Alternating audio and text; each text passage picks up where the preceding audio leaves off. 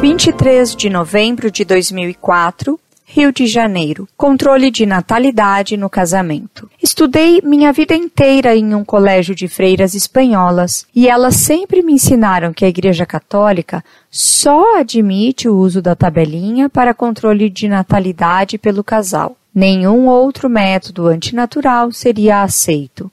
Ocorre que meu namorado me disse que tenho que ter quantos filhos Deus quer e que não poderia me valer da tabelinha. Ora, nos dias de hoje, em que a mulher é chamada a contribuir igualmente para o orçamento familiar e com o alto custo de vida, como cuidar e prover uma família de dez filhos nos dias de hoje e ainda ter que trabalhar oito horas por dia?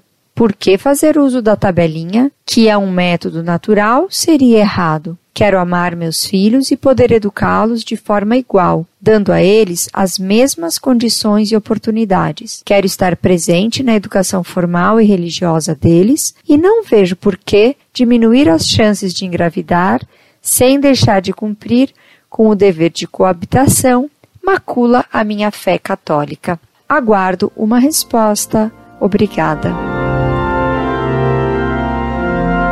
Muito prezada, salve Maria. Esse é um assunto delicado, do qual só poderei tratar de modo genérico. Os casos mais particulares e mais delicados só podem ser tratados por um prudente e sábio sacerdote. Falando, pois, de modo genérico, chamo a sua atenção para as palavras do novo ritual do matrimônio, que em boa hora foram colocadas pela Igreja ao perguntar aos nubentes na cerimônia matrimonial. Estais dispostos a aceitar todos os filhos que Deus lhes mandar? Ao que os noivos devem responder sim. Portanto, a Igreja exige que os que se casam assumam o compromisso de aceitar todos os filhos que Deus lhes mandar. Portanto, seu noivo tem razão. As freiras do seu colégio a ensinaram mal e erradamente. Há também no novo ritual do matrimônio certas palavras que os nubentes devem dizer que aceitam o cônjuge na pobreza ou na riqueza, tanto quanto na saúde como na doença. Portanto, ninguém deve casar-se pensando em ficar rico a todo custo. Se Deus lhes der riqueza, muito bem.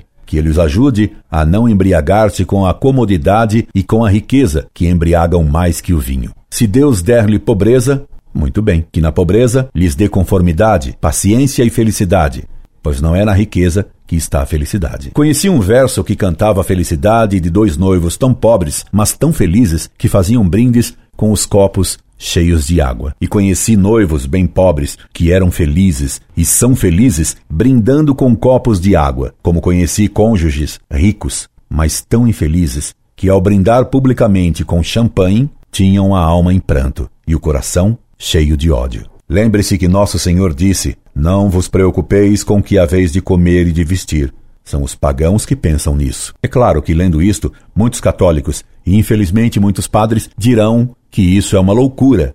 E dizendo isso, eles blasfemam contra Cristo e se proclamam realmente pagãos. Portanto, prezada, não seja pagã, preocupando-se com o que haverá de comer e de vestir se você tiver muitos filhos. Deus, que os dará a você, e a seu futuro esposo, esse mesmo Deus é que o sustenta e sustentará. É comum que uma mulher que tenha muitos filhos viva muito, como é normal que quem tem muitos filhos, Deus escolha entre eles sacerdotes e religiosos. Hoje há mais casas para vender alimentos a cães e gatos do que farmácias, e há muitos animais de estimação do que filhos. Quando Cristo nos alertou que não se deve dar aos cães o alimento destinado aos filhos.